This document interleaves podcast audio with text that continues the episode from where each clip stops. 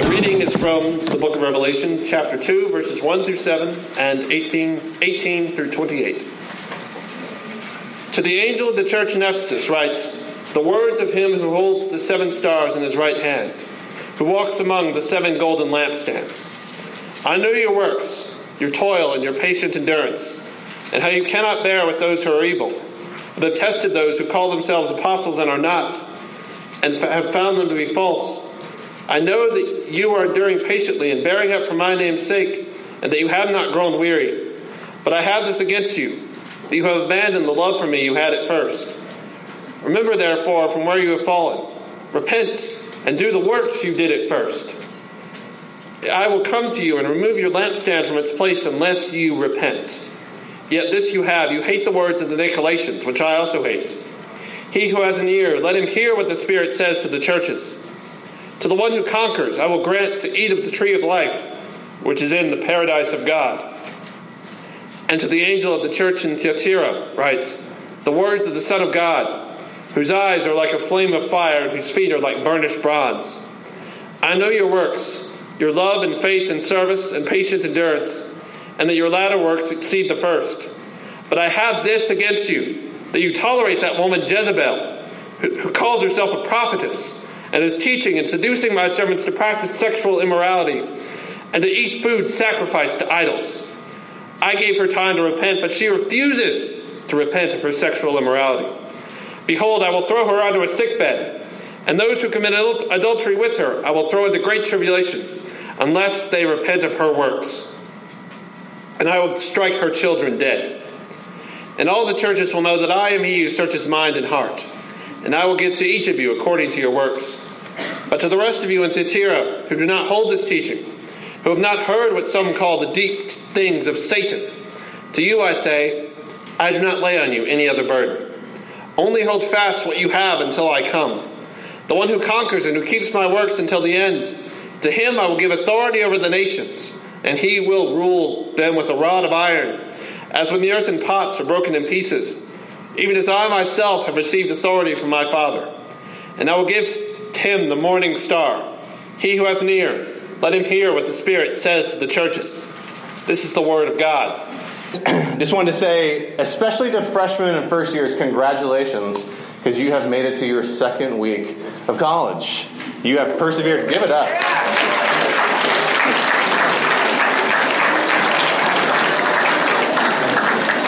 You have persevered.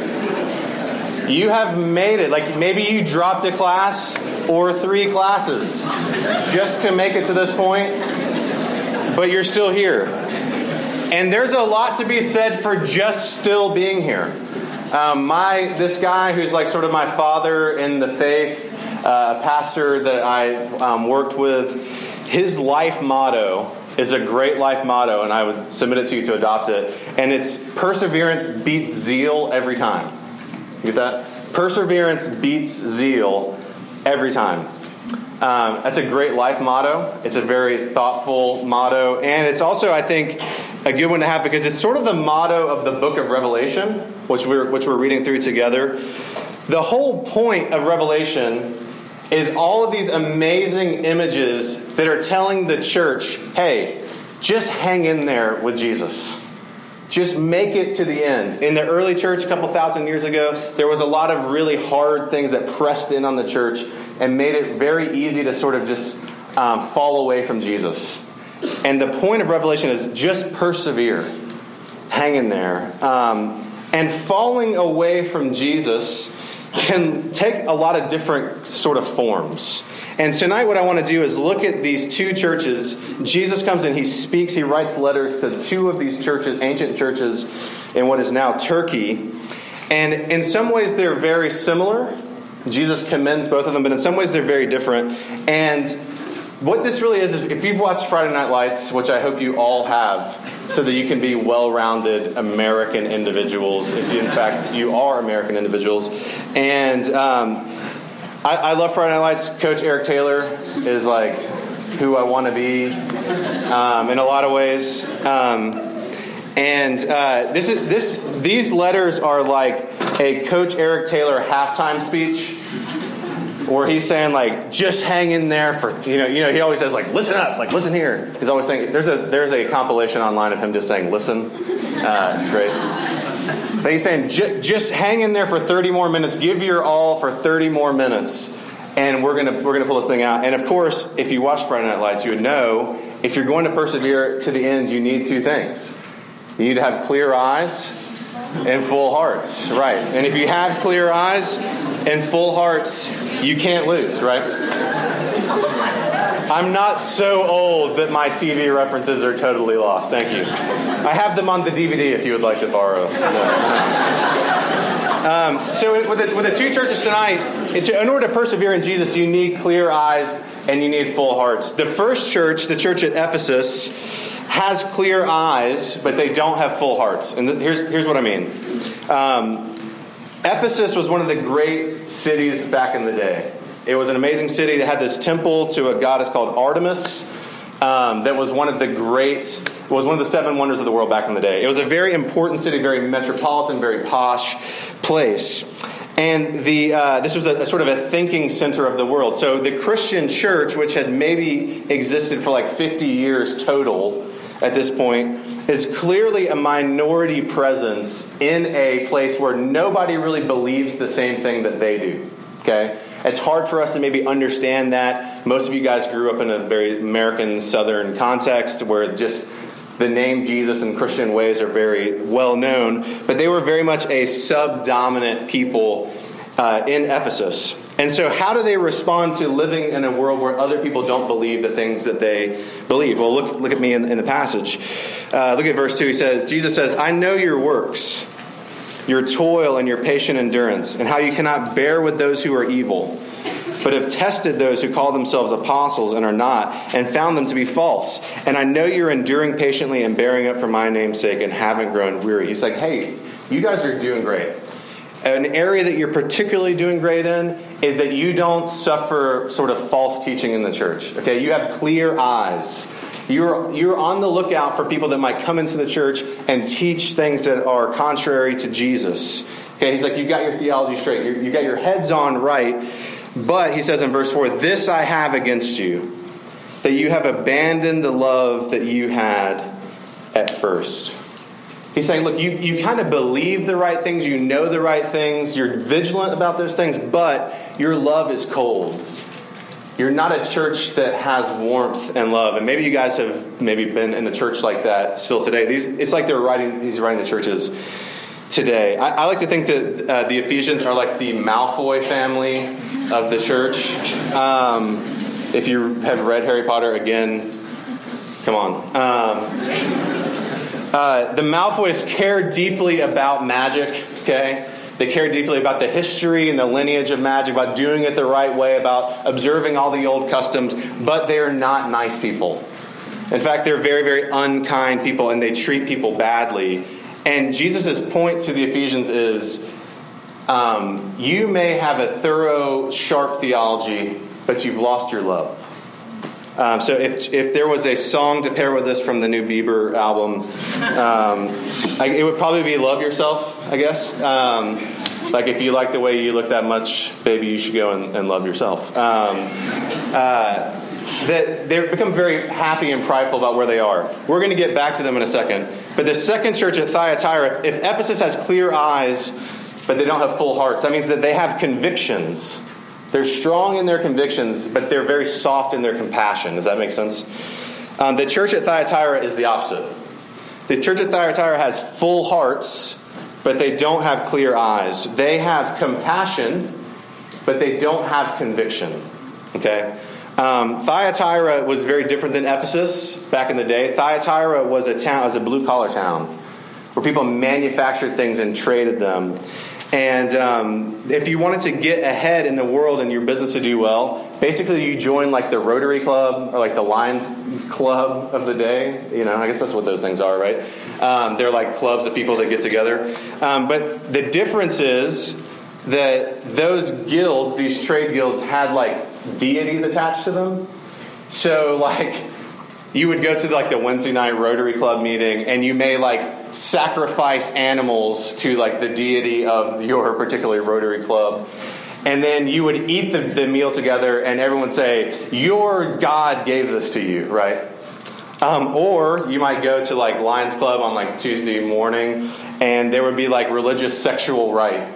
So they would have like temple prostitutes. It's probably not the same as like the Statesville, Rotary Club, I hope. It might be. It's Statesville.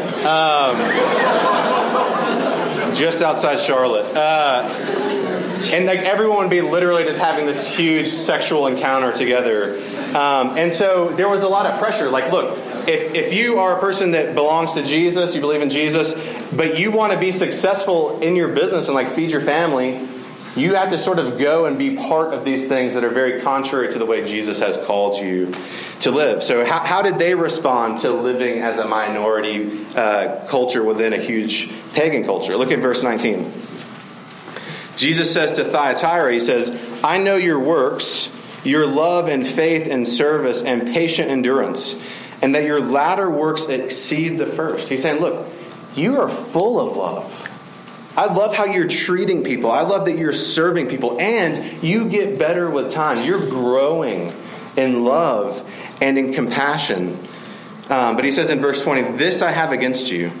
You tolerate that woman Jezebel, who calls herself a prophetess and is teaching and seducing my servants to practice sexual immorality and to eat food sacrificed to idols. I read a quote about Shirley Chisholm the other day. Shirley Chisholm was the first African-American woman to be in Congress in America, and the first African-American woman actually to run for the nomination of a major party in America back in the 60s. She's an amazing woman. She died about 10 years ago. But I read a great quote about her where they said, Shirley didn't go along to get along, right? If there were things that compromised her integrity and her principles and her values, she didn't do them just to get ahead. And really, the church in Thyatira is going along to get along. They're like, if you want to make an omelet, you got to break some eggs, man. And Eugene Peterson puts it this way, what Jesus says. He says, why do you let that Jezebel who calls herself a prophet mislead my dear servants into cross-denying, self-indulging religion? I'm about to lay her low along with her partners as they play their sex and religion games. Jesus is coming to Thyatira and saying, look, your convictions matter. Jesus is saying, I care deeply about your life and how you live, the decisions you make, how you use sex, how you use your body, how you use food. And those things matter deeply to me.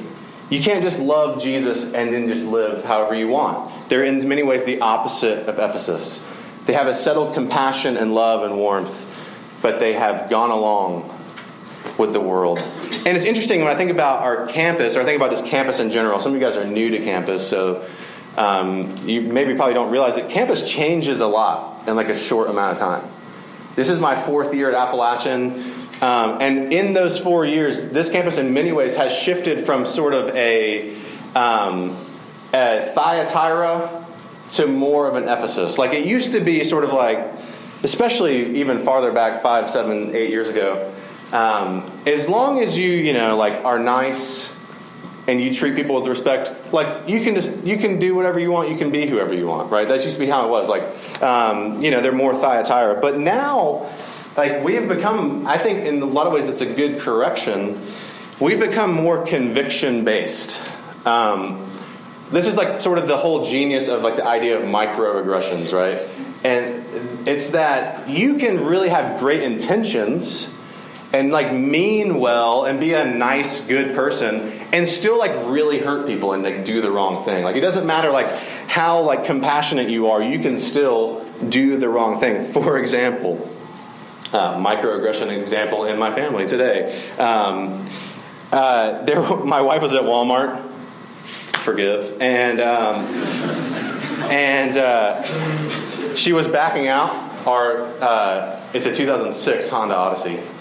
And part of the bumper got ripped off on the snow cone truck, which is a true story. Anyway, as she was backing out, which is also in the Walmart parking lot, as she was backing out of her space, an older gentleman came along to the side of her van and instructed her how to back up the van.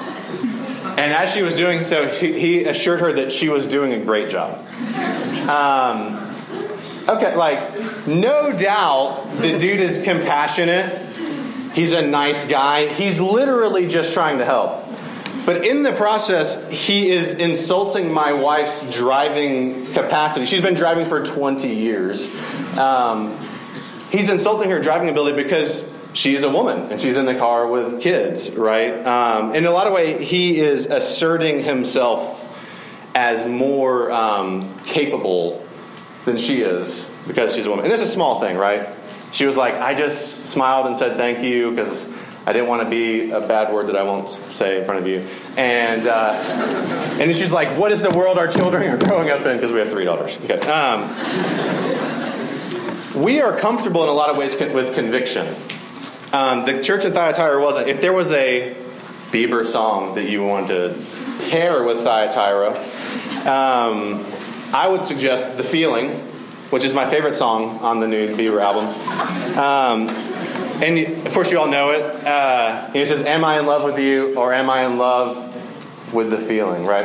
And sort of the question for the church at Thyatira is, hey, are y'all in love with Jesus, or are you in love with the feeling that Jesus can give you of being like very loving and warm and compassionate? Okay. So my question for you, and that was just sort of, appreciate you letting me be a little teachy there. My question for you is, are you more of an Ephesian, like conviction without compassion? Or are you more of a Thyatiran, which is like compassion, love, not so much on conviction? Because basically, whether you're here and you're a Christian or not, and there's every assumption that tons of people in the room, they're trying to figure out this thing, even if you're like, yeah, I'm a Christian, I don't know on the inside. We tend to think that those are only the two things you can be. You can be a person of conviction. That typically is someone that's considered a conservative person, right? People that care strongly about their convictions. Or you can be a compassionate person. This is what we typically call a progressive person, right? Culturally, we have completely bifurcated into these two worlds of conviction or compassion. And actually, when you look throughout the world, and you look at philosophy, I'm sure Jordan could help me with this if I asked her. If you look at philosophies and religions, they tend to fall into compassion or conviction camps. Okay, if you think about this, leaders in the world, and I would submit to you that we are all longing for someone to show us how to be both completely true to our convictions, that yes, things are right and things are wrong, and there should be justice, and someone to also be completely compassionate to everyone regardless of those convictions. And I can't find that anywhere else in the world except for one place. And that place is in the cross of Jesus. And I'll tell you why. This is really, if you're coming tonight and you're like, what is the Christian thing all about? The beauty of the Christian message, of what we call the gospel, the good news of Jesus, and what makes it completely unique in the world, is that in the cross, at the center of this religion, you have complete compassion and complete conviction. Because at the cross, what you have is God himself. Okay, God who created everything, who called everything, who is completely powerful. He's everywhere all the time. He can do anything he wants. He knows everything. And he becomes a human, which, if that sounds like rote to you, it shouldn't. It's super weird. That God himself would become this, one of us. And he comes down, and he is powerfully settled in his conviction. The fact that the cross exists at all shows us that how we live matters a lot. Okay? The ways that we have hurt people, the ways that we've hurt ourselves, the ways that we've misused sex, the ways that we have gossiped, even today, how we have tried to live like we are God, the ways that we live only for ourselves and then try to we do something for ourselves and then try to cover it up with something that seems very virtuous. And really, the millions of microaggressions that we commit against God where we say, yeah, but I know a little bit better how to run this thing than you do. Jesus doesn't just let it slide. He doesn't say, it's going to be fine. You do you. He says, no, there must be a reckoning. Because justice is real and it's true. He won't budge on that. He is full of conviction. Yet, He is overflowing with such a settled compassion that he can't let that reckoning fall on you. He says the reckoning is going to come, but it will not fall on you. So he takes the cross and he says, Father, lay the reckoning on me. And at that moment, forever, mercy triumphs over justice. So that conviction is upheld and satisfied, and compassion overflows for you and for me. And if you're here tonight and you're an Ephesian, you're someone that's strong on convictions and soft on compassion, we need the cross to give us full hearts.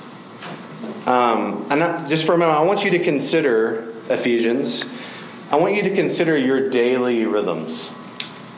Your rhythms just of today, of the past week. What do you spend considerable amounts of time thinking about and obsessing over that never would have brought you to Jesus in the first place? Is that, you know what I'm saying? Like issues that you are so completely entrenched in, you determine your friends by, that if that issue was front and center tonight, you never would have come to Jesus. Jesus doesn't come to you, and he doesn't come to the church in Ephesus and say, stop caring about that stuff.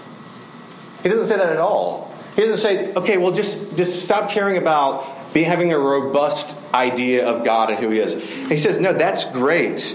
But he says to them, he says in verse 5, remember, therefore, from where you have fallen.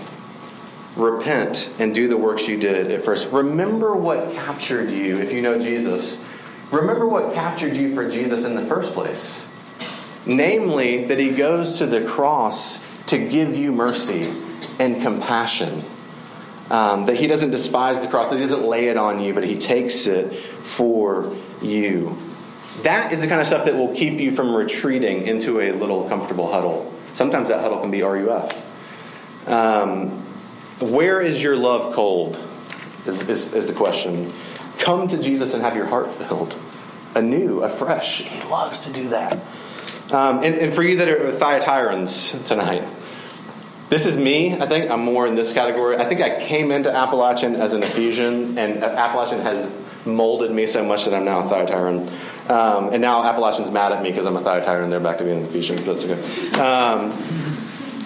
If you're here and you have a full heart, but you need the cross to clear your eyes. And this is what I mean. A good friend of mine in college, he grew up a Christian person. And he's one actually the people that actually led me to Jesus. And our senior year, he started to sort of become very self-indulgent in how he used alcohol, how he used his body, how he used his time. And our pastor called him, and he was sort of famous for leaving these like epic voicemails. They were like 10 seconds long and like made everything like you question everything. Anyway, he called him and he said, "Hey man, you're married to Jesus." He's like, "Be faithful or give the ring back." And that's hard words. Like, this is hard words. I mean, Silas was reading it with the right tone of voice. These are hard words for us, but that's said in love.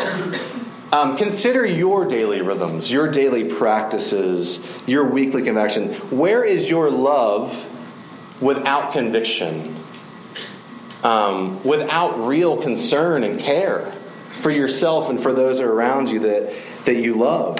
Are you just affirming everything to get along? So that no one will think you're that person? Where is your concern? Come to Jesus for fresh vision. He loves to give it. He gives absolute forgiveness at his cross and comes to refresh our vision. Only in Jesus can you find clear eyes and a truly full heart. And isn't that what you're longing for?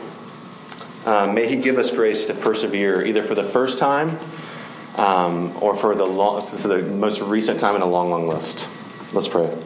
Father, thank you for your kindness to us. We confess, Father, that we just don't know ourselves. But some of us are really comfortable with conviction. Some of us are really comfortable just knowing the right answers and believing the right things and holding everyone at arm's length. and holding you at arm's length with our correctness. And some of us are just so afraid of being rejected or being thought poorly of that we suppress our convictions and we call it love, but it's not. Would you, Jesus, by your cross, hold it before our eyes, as we're about to sing, hold your cross before our eyes, that we might see your compassion and love and your conviction and care. We pray in Jesus' name. Amen. It's the end of the world as we know it. It's the end of the world.